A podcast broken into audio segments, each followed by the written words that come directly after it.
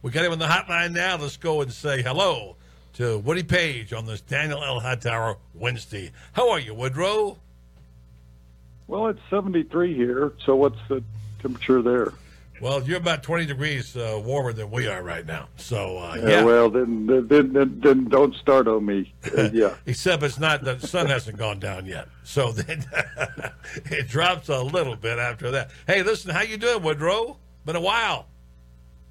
Doing great, buddy. Thanks for inviting me to come on. I want to wish all my friends in Ocala happy holidays, Yeah. and uh, and so I love to be with you guys. I think, although uh, uh, I saw the other night when I was watching the Monday night game that it was uh, 53 or something in Miami, so I said, yeah, it could be cold down there. Yeah, I, I, oh, so I yeah. hope. Uh, Hope the frost doesn't get to the oranges. That's Yeah, well, I know you. You'll show up about February around here, down at the Keys with your friend, or over my house, or someplace, because you're a Florida kind of guy where you used to live. Few people realize that you retired once to Southwest Florida, and then you moved out, and I moved in. That's kind of how we did that. But uh, I thought about you because. Uh, because well, number one, uh, I haven't, haven't had a chance to catch up on the Broncos lately, and I've read a couple of your columns about that. We'll talk about in a minute. I also thought about you when I figured out you were the only one Tennessee didn't call to be the head coach. Wow, that was really something. I'm your alma mater there. Struggled a, a bit getting the a guy who might be the right guy in the end, but Philip Fulmer's back, and he's I guess he's large and in charge. Woody. Yeah, uh, someone wrote me the other day because I did go to the University of Tennessee and, and um, out here in Colorado covering the Broncos all the time. They said, which is the biggest dumpster fire? Would that be your orange in Tennessee or your orange in Colorado? And I wrote back, and I doubt you know this, that uh, I did tweet this out and it got some response from people. Uh, the Dempster dumpster, which is uh, people see at every grocery and business in the world.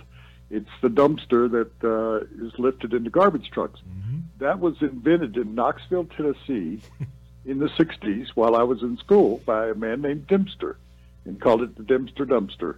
And I find it funny that uh, I'm dealing with a couple of teams that have been dumpster fires all year long. Well, have they ever? Let's first take Tennessee and the situation there that has unfolded and uh, the power struggle that happened uh, when Currie was the guy who fired Fulmer to begin with, and his worst nightmare was uh, he came back to haunt him after the, the Greg Schiano hire, which was voided.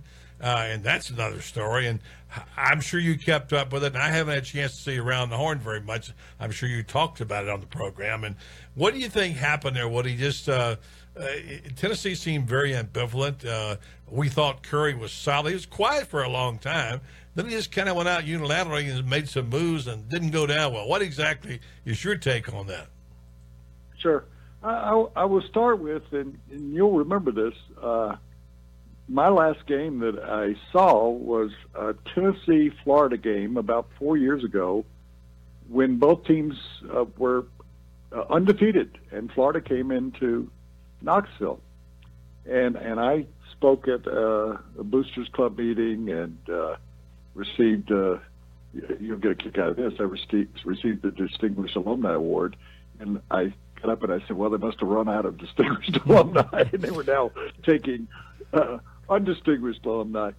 So I went to the game, and and uh, Tennessee put me in uh, sort of the uh, coach's box, uh, one of the boxes. I don't know, one of the suites up upstairs, and I sat with Philip Fulmer, and I went to school with him. And I always thought he did a good job, and he kind of uh, ran aground there at the end. Had one bad year, won the national championship, uh, as you know, the first college playoff championship at the Fiesta Bowl. And we sat there and talked, and his grandkids were hanging out with him. Uh, they were rather young, and he's my age, so he's around 70. And uh, I could tell he was kind of bitter. I mean, he, he, he kind of was a bitter man. They kind of separated themselves, and they brought him back. Uh, the the, the uh, chancellor brought him back as kind of a consultant to her. And I think that he probably had a lot to do with uh, getting rid of Currie, because I think she was uh, leaning on him for for advice, and and I thought it would be a good idea for Tennessee to kind of return to its roots. I, I never liked Butch Jones, honestly, And uh, people go, "How do you really know Butch Jones?" He was the he was going to take the Colorado job out of Cincinnati, and they were very high on him. And he came to town and he hid behind uh, cars and things like that. And then I started doing investigation, and I went, you know, the guy's kind of a, you know, he did a nice job at Cincinnati, and and my friend uh, remains my friend, but he he just got fired. Tom Jurich uh, really recommended him. He had been at Cincinnati before he went to Louisville, and and uh, kind of touched base with him and some other people, and I, I just didn't I didn't like that hire at Colorado. I didn't think he was a Colorado guy. I, didn't like it at all at Tennessee. I thought they could do a lot better than that. And so uh, I would say there was a rather famous alumni, distinguished alumni, that kind of agreed with me, and I think you could probably figure out who that might be. That mm-hmm. has a has a has a storied past in football, mm-hmm. and uh, he wasn't happy with. Well, it was Peyton. Yes. And Manning wasn't happy much with the choice either. He he he, he got sideways with with Butch Jones, and Jones didn't rely on Peyton Manning really to help recruit. And wouldn't you wouldn't you use Peyton Manning to recruit? I would there? certainly think so. Yeah, and, and it kind of disappointed him when he was still in the game. And Peyton said at the time, uh, you know, I, I've got a news scoop for you. What he said, Woody Paige is going to be the new athletic director Tennessee. so I don't know that he got along with Currie very much either. This was this was a, two or three years ago when he was still playing. Uh, anyway, I never. Uh, you know, Currie had a background there. He had he'd gone gotten his master's degree, and but he never really connected either. So I, I, I wasn't surprised by Butch Jones. It's pretty easy to recruit the Southeastern Conference schools, so they were impressed with his recruiting classes. But he was in too many big games against great teams and, and couldn't beat them. And so uh, I, I think they made the right move on on both fronts. And Philip Fulmer, my my feeling on around the horn was, if you can't beat Alabama, go get one of their coaches. Hmm. Georgia did it and is in, in the Final Four. Tennessee's doing it. Uh, I think that uh, it's a smart move uh, that someone who is a good recruiter and uh, he was a Georgia defensive coordinator when they were one or two in the country, and he was a, Alabama co- defensive coordinator when they've been one or two in the country. So, I I think you you, you know, uh, Florida's kind of somewhat you know gone through various sundry bad times, taking people from who don't have roots in Florida and stuff like that, or Southeastern Conference. So I hope both the programs really uh, have turned the corner and got back. I, I, I liked McElwain, but I liked him as a Colorado State coach, not as yeah. he he kind of went south here. It all came loose at one time, and of course, as you know, he's one of those Saban puppies that didn't pan out necessarily for Florida he probably should have stayed at Colorado State because, as someone said to me about McElwain, I don't want to trash him because he did get to two SEC championship games, but I think what someone said is correct. He never knew how deep the water was in Florida. and he just really yeah, wasn't uh, up to there's a there's an old book uh, that I read. Uh, you probably did too because you were a long time executive in it, and it was for executives called the Peter Principle. Mm-hmm. Remember that book? Yep, very well. And the Peter Principle, Peter Principle, I think, uh, mm-hmm. goes to work on Vance Joseph with the Broncos and people like McElwain.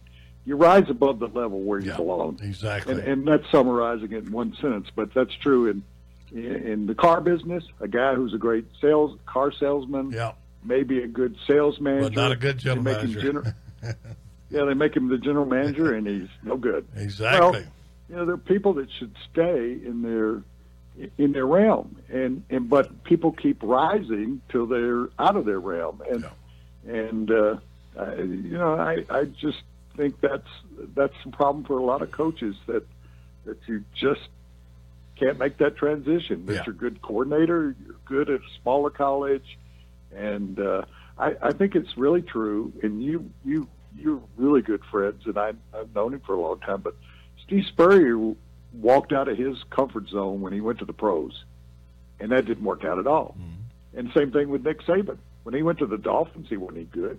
So I mean, you need to stay in your comfort zone in life, and you and I tended to do that for the most part. Yeah, Woody Paige is with us from Around the Horn and Colorado Springs Gazette, and authored many books and world famous. I think he was a hundred times named Colorado's columnist of the year. I don't know. He has so many things I can't think of it. But what do we got today in a cold day here? Uh, my partner Tom Schmitz is with me. Allison, our intern, is joining us today, and I think Tom wants to ask a question of the great Woodrow. Von well, I'm glad. I, I, was disappointed that Tom wasn't the one to call me. That's not to put down the other guy, but uh, it's Kevin. I, I, I would. Uh, it would be remiss if I didn't get to say hello to Tom. Hi, well, Tom. By, by, the way, Tom, Kevin took that very personally. By the way, just so you know. yeah, well, he shouldn't. He, hey, uh, Kevin needs to kind of. Kevin needs to work a little bit on his uh, phone. Uh, phone adequate, huh? Yeah. yeah. yeah. Hi. Hi, this is Kevin, and you're ready to go on. Kevin's been doing this for 21 years. Kevin did this originally at the station, so go ahead and buzz your buzz, Kevin. I, we call him Kevin the Buzz. I didn't know. I, I, didn't know whether that. I didn't know whether that was your program or Goodwill calling, asking for donations. listen, listen we, he doesn't have a speaking part. He's like Wilson on the TV show. He doesn't get to speak. He just dials everything in and makes it all work. So Anyway, Tom has a question. Well, first, before I get to my question, I want to thank you for giving me a clarity because now that I'm 51 years old, I was starting to wonder when it was that I would really be known that I was old. And your chalkboard cleared that up for me two days ago when it said, if you fall and everybody laughs, you're still young. If you fall and everybody panics, you're now old. So I'm glad you cleared that up for me. uh, we we had one uh, yesterday, and uh, uh, uh still have a book out there with with with a lot of them. We're going to update that book soon because it's really done well. But uh, uh, the, the one that was yesterday, God, I've already forgotten it, so never mind. But you're right. That was I got a lot of response to that. Yeah, my uh, my question. Who sang Layla? Yeah, we don't talk sports. Who sang Layla? Uh, Eric Clapton.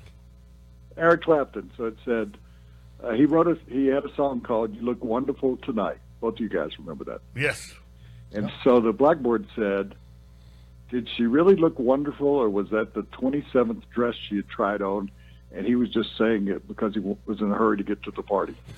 so, that's that's pretty good. We have fun. We have fun with the chalkboard. It was. It's been something I've been doing for about 50. We're in.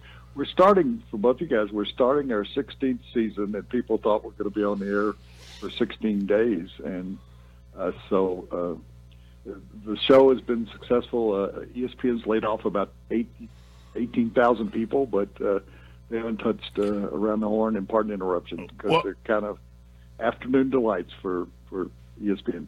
I want to ask you with uh, about a party, and it's the national championship party. With both the Pac-12 and the Big Ten being left out of the party this year, is this one more time to happen? And we're going to go to that the Super Conference Championship, like Buddy's been talking about for 20 years.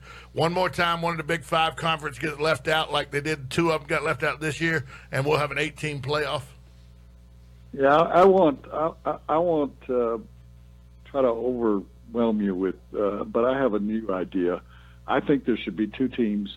Uh, so I take the I take the five power conferences and then one wild card. That's what I do. Whether it's Notre Dame or uh, UCF or whoever it might be, and I would I would buy I would give buys to the top two teams. So I'm not, you know, eight to me is pushing it. Four is not enough. It's like uh, Buddy knows this better than any of us. Uh, that one martini is not enough. Two is too many. Three is not enough. you keep telling yourself that. I, I think six would be maybe the next step. And and people go, well, that doesn't work. Well, if you say this year you gave Clemson and, and Oklahoma, I guess, uh, buys, and you had the other uh, four teams play, and then you'd have. You, I think you could make that step. Uh, a guy who was uh, here at Colorado, and then he was uh, head of the Orange Bowl, and then he was head of the original uh, college kind of playoff deal. He once told me the problem that you get into, and I think he's right he said the more games you have, it starts to be like uh, college basketball playoffs. It's not for the reason that we all think. He said, how many times can a fan go to a postseason game and afford it? And and there's some truth in that because uh, you know we've we've seen in these college playoff games they don't always sell out because people are waiting for the national championship game. So I think the more games and and, and I like a playoff and eight eight's fine, sixteen I don't care but uh, there's some truth in what he said about that you can't keep selling out stadiums or bowl games if you keep having games because uh, you know you guys know that first, second, third round of college basketball playoffs when you're when Florida's playing in in Salt Lake City or somewhere, they don't sell out. I mean, they don't even come close to selling out. Uh, so I, wonder if you you do too much of a good thing. So six seems to me, if you think about it, six is a pretty good. You'd have all five of the power conferences, and then you could take a, a Notre Dame or a BYU or somebody like that. Or uh, so I'm I'm I'm not uh, you know I'm not sure that's not somewhat of a creative idea. Woody Paige around the horn, Colorado Springs set, and we got about one more question. My uh, producer tells me. I'll answer it. Uh, Alabama. but I want to ask you about this. Alabama. Go ahead. Alabama's going to win. Okay, thank you. Uh, you I'll might be give you an right. Vegas like thinks so. Here's what I want to ask you about. We have Woody and I go back to press boxes a long time ago, uh, where all the charm and romance was in sports writing. But I have to ask you about this lead. It's kind of a private joke. I don't think Tom will get it, and Allison won't. But your lead said, outlined against a periwinkle blue December sky, the poor horseman won again. Now, let's see if anybody has any idea what that is about.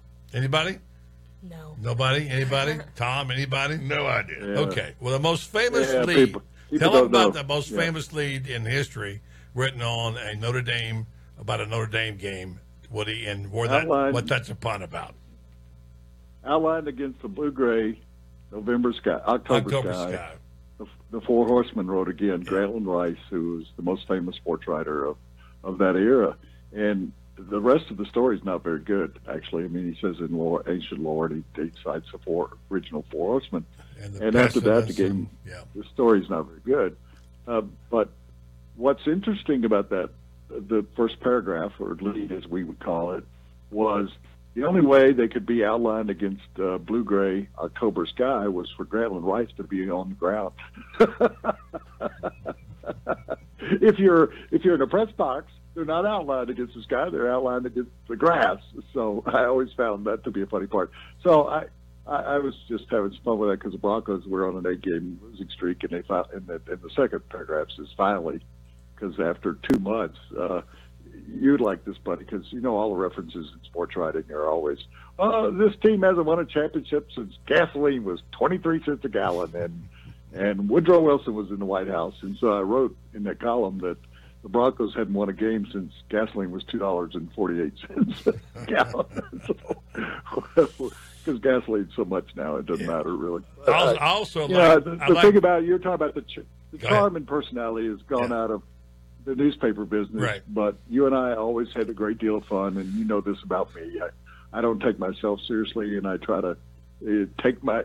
Buddy Martin always took his readers to the Super Bowl. Well, go ahead and Woody tell the story. took- Riding on the airplane, going out to L.A., going in, and you're used. To, I'm going to go to Hollywood and visit the homes, and I, I write about the the stars. And I said, well, I'm going to go and cover the Super Bowl. I'd take my readers to the Super Bowl. You, of course, did the opposite and did it masterfully and wrote some wonderful columns. We don't have time for them all now, but you had some great ones, especially the one about Tom Watson's shot, especially about Hollywood all those great columns that you wrote. It was a lot of fun, and I will close it with this. This is typical Woody. Of course, the Duke of Denver is John Elway, and he wrote, "The Duke of Denver has been relegated to the Prince of Wales." W A I L S. so he still does You know the folks. thing about it, and you, and you and I, and, and, and I hope this is true of everybody. As I said, I'll I'll say happy holidays to everybody again, especially you and your staff, except uh, your guy that makes the phone calls. He needs to kind of clean up his act a little bit. But anyway, we'll that- go have Kevin that- on now forever. We'll the him. only advice, and you and you have kids. The only advice I ever gave my daughter is, I don't care what you do for a living, but have fun at it. Enjoy what you're doing. Yeah. And so uh, that's my advice to everybody. Every young man or per- woman who writes me, I go, you know, I don't care what you choose to do, but do something that you like to do. And I've always liked, you and I have always liked what we've done in life, whether it's radio, television, writing books, newspapers. And I, and I think that's got to be true of everybody in life and that, that you enjoy what you do. And then when Christmas time comes around, you can enjoy the holidays and get back into it next year. And so, uh, college football fits into that category. enjoy the games, enjoy the sport. Why does everything have to be life or death? That that what what happened in Tennessee and the way that the fans came. Really, I mean, you don't have to be like that. I mean, it's it's just a it's a game. It's big business. I realize that, but uh, just enjoy the sport in your school for the way that you, you like it. And, I only have one thing to say about that. and You'll understand this. Dilly dilly. Pit of misery. That's a battle cry of our group of people here who follows Gator fans. Dilly dilly. Woodrow, it's wonderful to talk to you. I hope I, I hope I talk to you before Christmas. If not, Merry Christmas to you and the family, and and uh, hope this will bring us another healthy, happy, uh, prosperous New Year in 2018. We'll talk again. Thank you so much for the time on the show.